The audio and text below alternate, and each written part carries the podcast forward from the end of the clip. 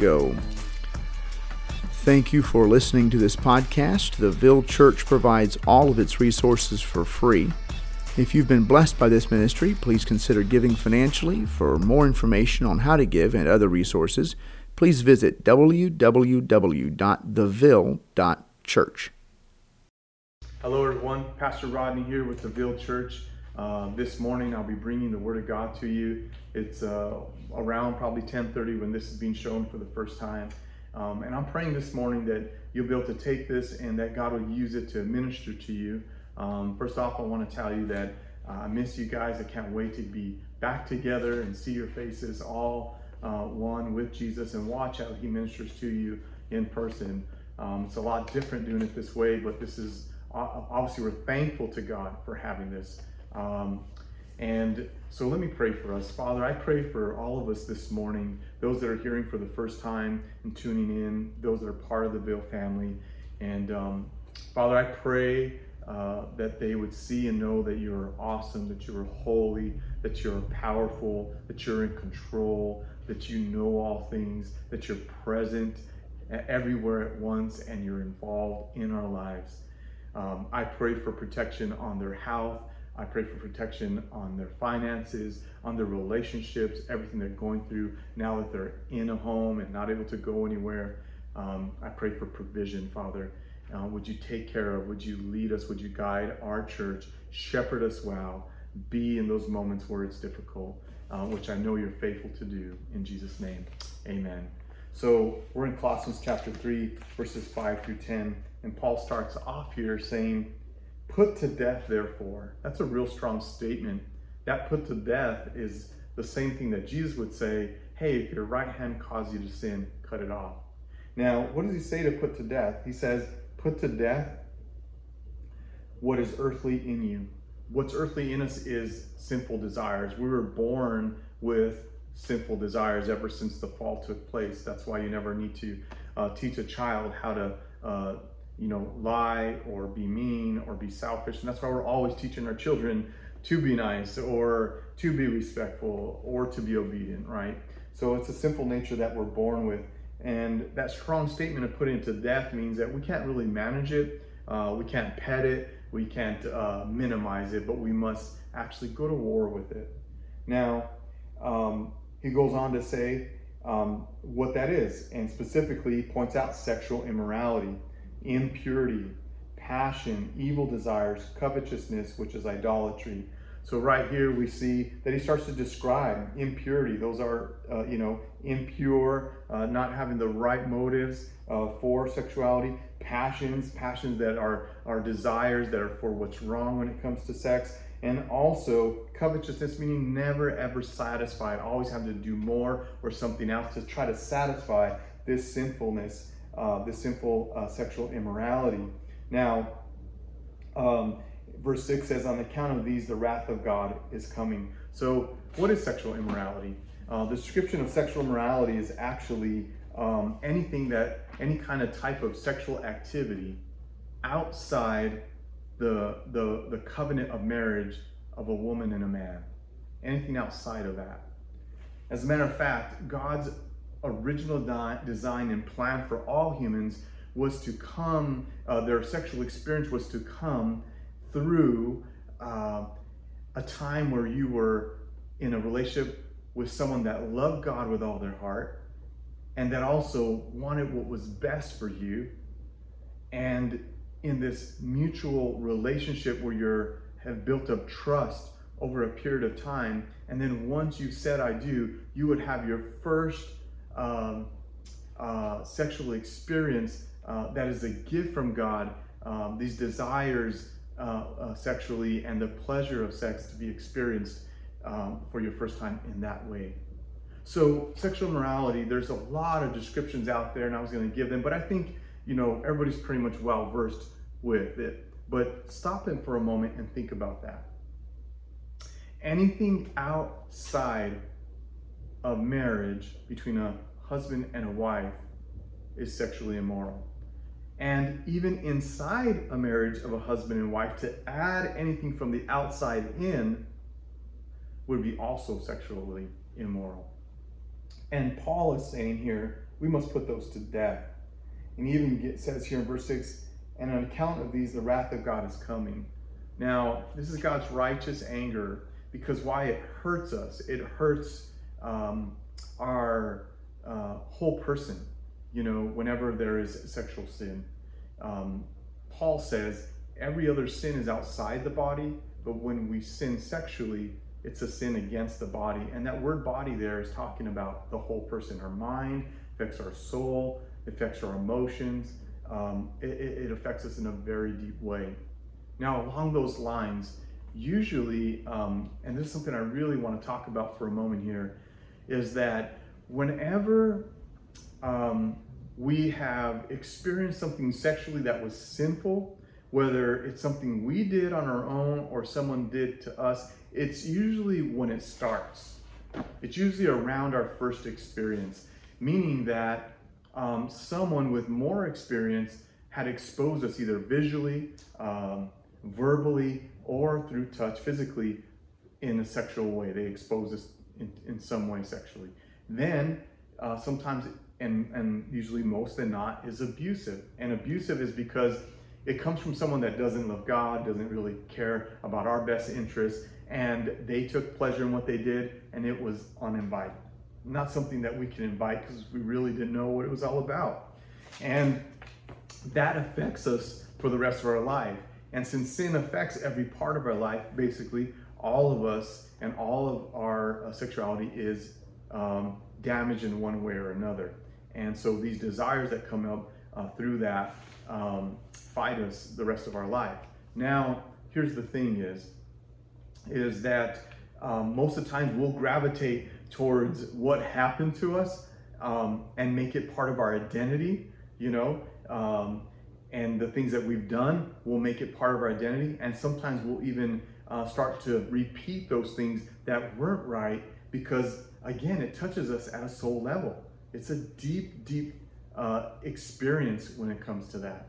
And so the reason why I say that is because it can become very confusing, um, especially when it comes to sex, because uh, later on, as we come to Christ, we know that we should be able to be uh, walk away from all of that and, and maybe uh, we think that no matter what um, we're just going to have all these great beautiful pure thoughts and never have to deal with that again. But when it comes back to us and it starts to confuse us and makes us actually start to say hey maybe i want to do those things or i i, I am those things that i did or i am those things that were done to me. And we get lost in that and it gets confusing so to know that, first of all, that wasn't God's plan. And that doesn't make you who you are. It doesn't make you um, whatever it is that happened to you, whatever you've done, whatever you've practiced is not who you are. And Paul hits that head on, uh, head on here uh, as we get further into the rest of the scriptures. Um, verse six, I mean, verse seven, it says, and and in these you too once walked. Okay, so that's telling you that that was your past identity, right? And then he says, when you were living in them. In other words, you had no regard for whether you sinned or not. As a matter of fact, you may not even known if you had sinned at all. Um, because we're blinded and we're not able to see and, and know before we come to Christ. But when we realize He is holy and we are not, that He died on the cross for us, and that He shed His blood and that we can be forgiven, and His Spirit comes inside of us, all of a sudden there's a light bulb that goes on and realize, hey, I sinned before God. At that moment, that was our past, that becomes our past living. Now, but now you must put them all away. So he's not saying that it never happens again. Um, and that's not what I'm saying here. And that's why he says you must put them away. He's talking to believers. We must put them all away. Anger, he talks about wrath, malice, and slander, obscene talk from your mouth. All of these are a way of destruction, whether it's sexual sin or whether it's from our mouth verbally, or whether it's anger that's out of control, and that's what wrath is, and that's the anger he's talking about, that's hurtful. And anger is one of the hardest emotions to ever deal with because if it's not handled right, it comes out sinfully all the time, and it's very powerful. That's why Jesus equated anger against your brothers as the same thing as murder. Um, slander, it's, it's to hurt someone's reputation obscene talk from your mouth, again, coming out with this and saying things that you shouldn't say that are hurtful. Um, and then verse 9 says, Do not lie. Again, that's verbally. Do not lie to one another, seeing that you have put off the old self.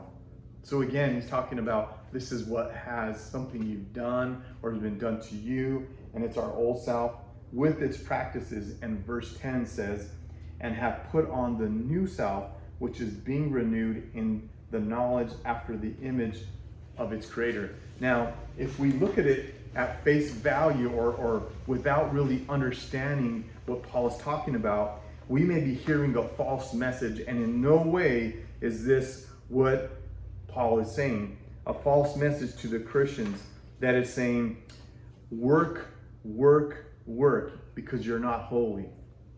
And you need to work until you get there, until you become holy, right? Put on, put off, put away, put to death. That sounds like work.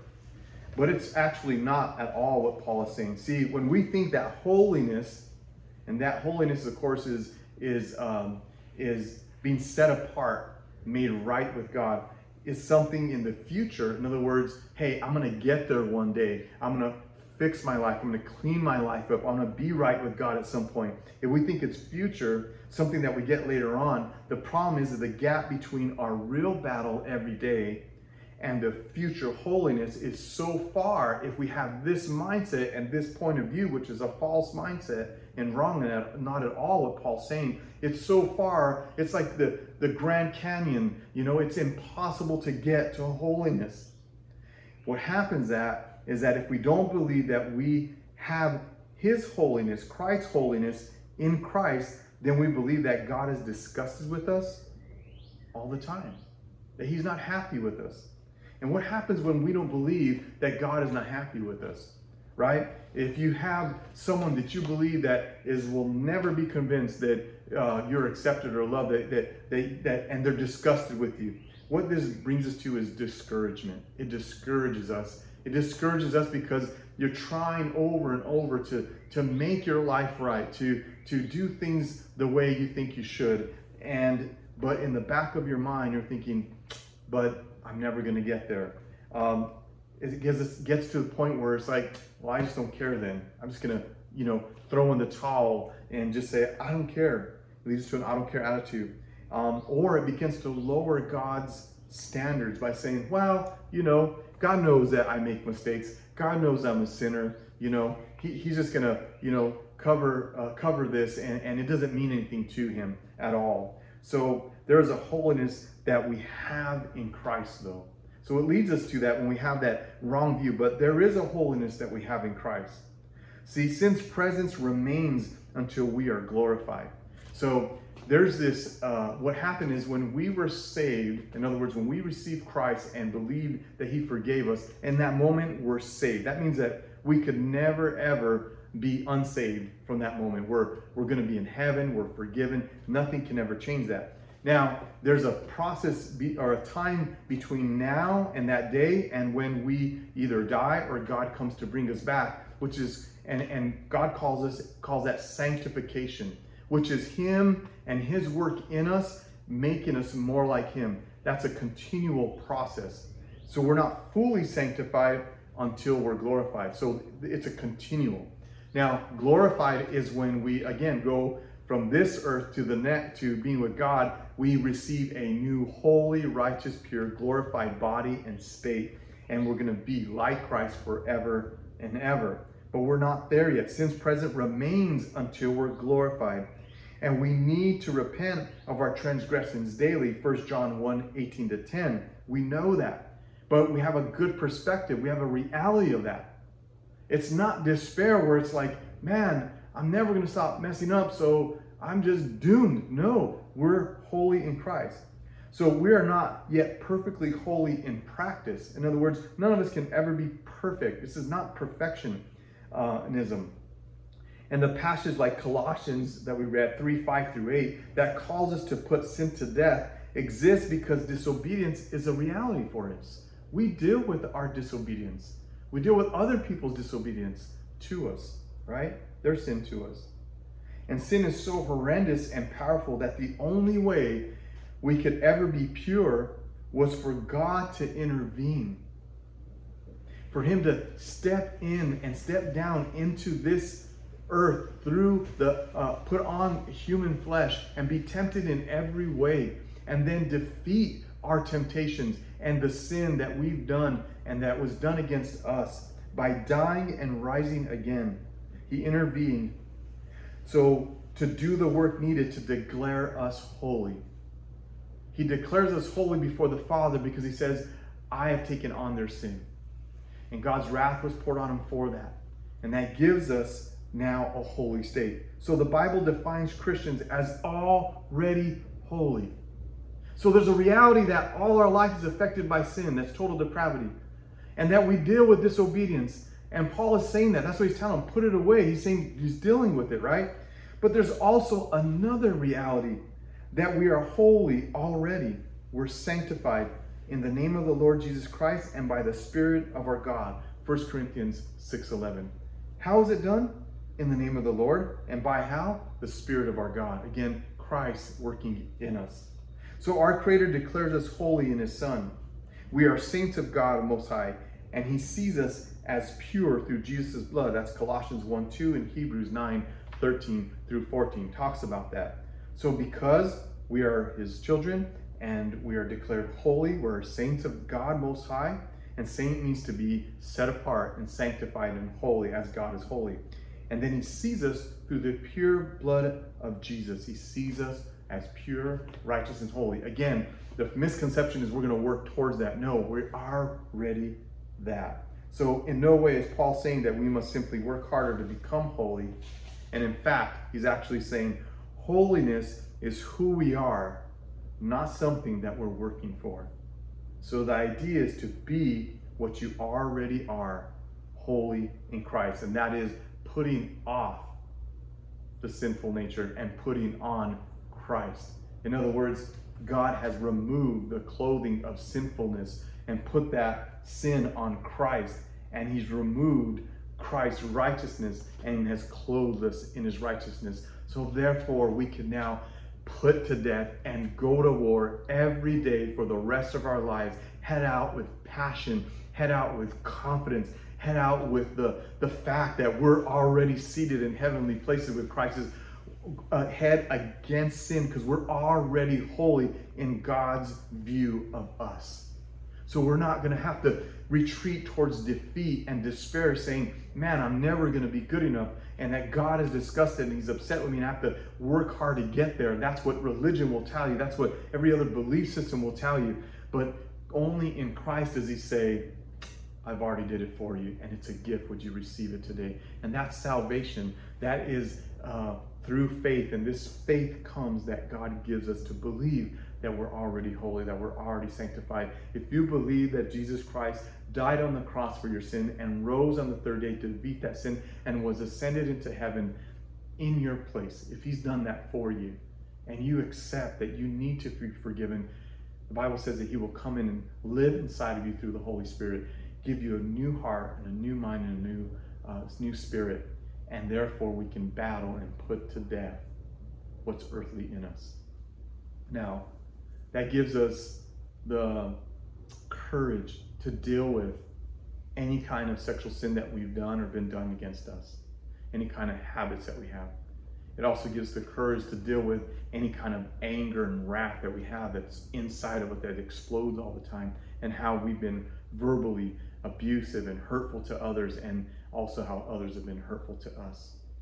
How do we do that? First off, we admit it. We identify it, just like Paul is talking about it. He wrote it in the Word for every Christian to read over and over again. You're going to deal with this.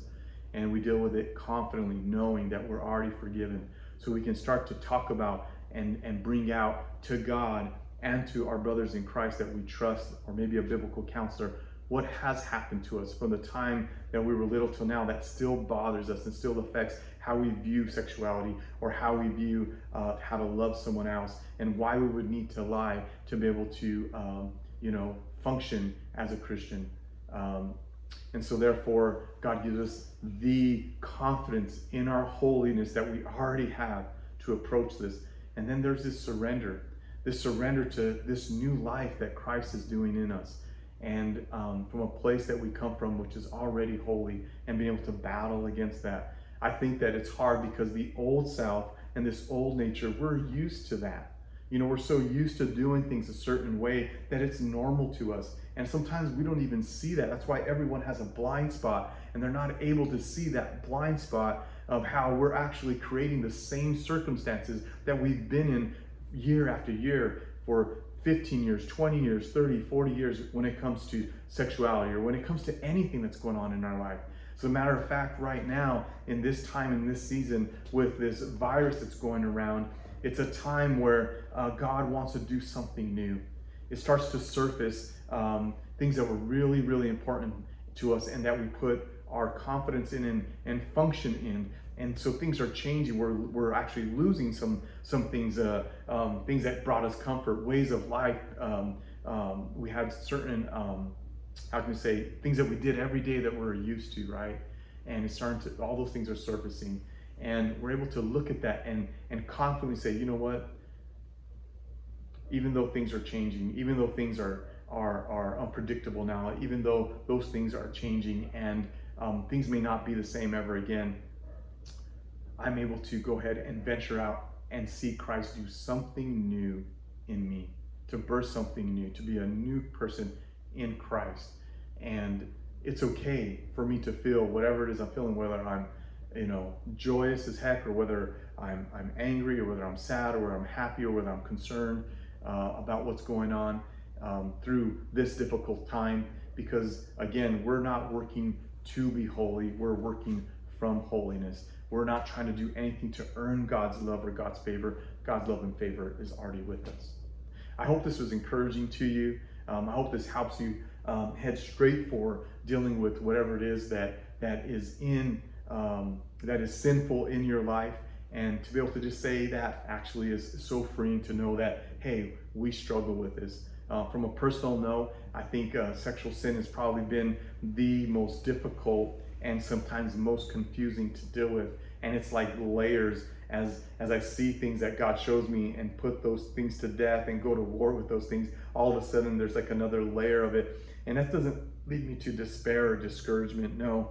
All I know is that God is sanctifying. He's in that process little by little. I'll never totally be there, but little by little. And it's just so encouraging that there is some type of um, progress, you can say. And sometimes there's regression as well, but God always will move us uh, in His direction. And, and the greatest thing is that at the end of the day, any kind of freedoms I've had um, from different sexual sins has been Christ. Like at the end of the day, there's not like a set formula or a set way. It's really been Christ doing what I couldn't do. And that's why um, my confidence, again, has to be in this surrendering to that He's going to do it. And I have to be open to Him doing it. And, and um, so it's awesome to see. And um, I'm confident as Christ, as the scripture says, hey, when you sin, he's faithful and just to forgive you of your sin. So we're free to talk about it and deal with it. I think the church doesn't do a good job in talking about um, sexual sin. Um, when it comes to being angry, you know, I'm learning how to actually say, okay, I'm angry. I like to just stuff it, you know, when around my family or my friends and just pretend everything's okay. Um, but I'm learning that it's okay to say I'm angry but I don't have to take that and hurt someone else with my anger or say something that's abusive or mean or or, or, or anything like that. Um, but it's nice to be able to just sit in my anger and and um, look for how God is coming to me. Now, how do we surrender in these times to this new life in Christ? We surrender through like a daily time with God, right? Morning and evening, a daily office, a quiet time.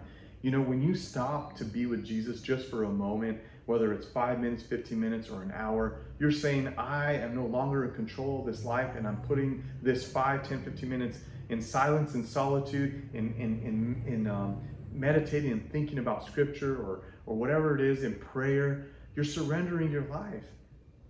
And that's what we need. And then when we take a Sabbath to surrender a day to be with God and to enjoy and to rest, and say, I'm not going to work, I'm not going to make things happen, I'm not going to be in control for one whole day, it helps because when something comes our way, like this virus that hits us, uh, blindsides us, and just throws us off, there's a surrendering there to say, okay, God, what is it that you have? Instead of trying to control it or minimize it or deny it or go to despair and discouragement and depression, but to actually say, okay, how are you coming to me through this time of difficulty? Uh, surrendering was what happened whenever we heard the gospel.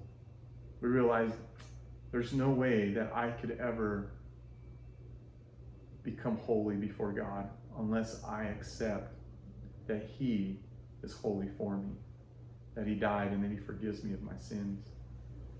And surrender is such a beautiful uh, vehicle towards peace because it allows us to just float, right? When someone is floating back on a river, they pretty much have surrendered. Floating in an ocean, floating uh, down the current, the current of God's love. And just for some of us, that's what we need right now. Is we need to know that we're already holy, we're already loved. Matter of fact, the gospel is entering the rest that God has for us. The rest that He has it all already in His hands. That's what's going to happen when we're in heaven. One day when we're there, it's going to be the we're going to enter the rest. No longer will we need to um, battle against this battle of sin, this sinful nature, or this world or Satan, but we'll actually be a place where we can just worship God and love each other and enjoy all that He's created for us. Well, church, let me pray for you. Father, I just pray for all of our church.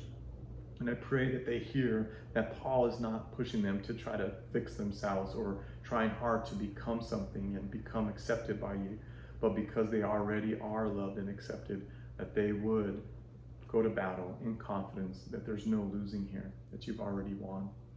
That we don't just sit back and let sin just overtake our lives, but we fight and we battle against it with all uh, that you give us through the Spirit. And of course, this is the Spirit working in us. Even me saying it in this way is your Spirit in me saying it this way. Father, I pray that you would empower all of our church right now to go to battle against sin. And how they do that? They bring it to you, they bring it to the brothers in Christ, and they ask you to show them what it is that they're believing that's a lie. Um, that Satan tells them, that they tell themselves, that they're able to see the deception in their sinful nature that causes them to sin. And that they would begin to live this new life. They would surrender to this new birth of what it is to live without some of those things that have drawn, pulled them down and pulled me down. Father, may we live in holiness and righteousness every day, in your holiness and righteousness, confident, knowing that we're loved and accepted, and that you see us through the way you see your Son. I pray for them and I pray for provisions and I pray for care and I pray for safety and I pray that they would know that we love them as the leadership of their church, Pastor Jay and Elder Tony and all of those leaders in the church, that we love the church and we care for them. And I care for them so much uh, this morning. And I'm just thankful to bring the word in Jesus' name. Amen. God bless you, church. Can't wait to see you. If you need me, give me a call, send me a text. Um, Facebook, we have a Facebook post um, for any needs. Uh, Morgan started it. Please encourage each other, be there for each other, get with your squads, um, and connect in Jesus' name. Amen. God bless you, church.